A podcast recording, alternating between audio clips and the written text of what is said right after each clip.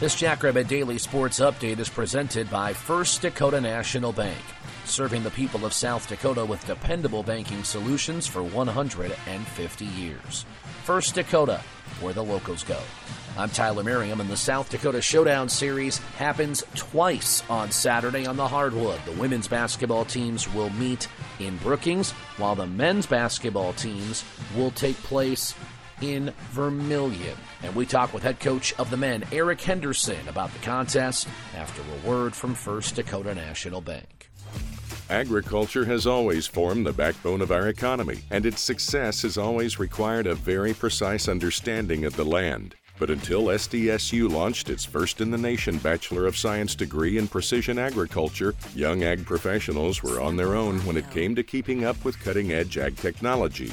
First Dakota succeeds when our ag producing clients succeed, and we applaud all who continue to innovate in their fields, especially when their fields grow our food. This is Nate Franzine, President of Ag Banking at First Dakota. Every thriving operation and game changing innovation was started somewhere by someone who had a dream and the passion to make it happen first. So, what will be your South Dakota first? Give a First Dakota Ag Banker a call today. Number FDIC.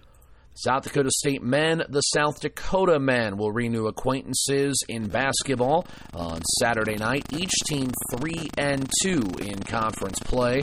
Each team winning at North Dakota in a nail biter and losing on the road in Fargo to North Dakota State. The head coach of the SDSU men's basketball team, Eric Henderson, previews the matchup. Well, they're very experienced. You know, all those guards are back, and, and Tasos, the big guy inside, has played a lot of basketball for those guys. So they're, they're a very, very experienced basketball team. And, you know, with AJ back, the thing that I notice probably the most is just the confidence and swagger that he brings to that team. Obviously, he, he may not move quite as well, but he's still got a great feel. He understands the game. He's a terrific passer. He gets everybody involved and, and can make open shots. And so he, he's, he's, he's just a, he's, he's an energy guy.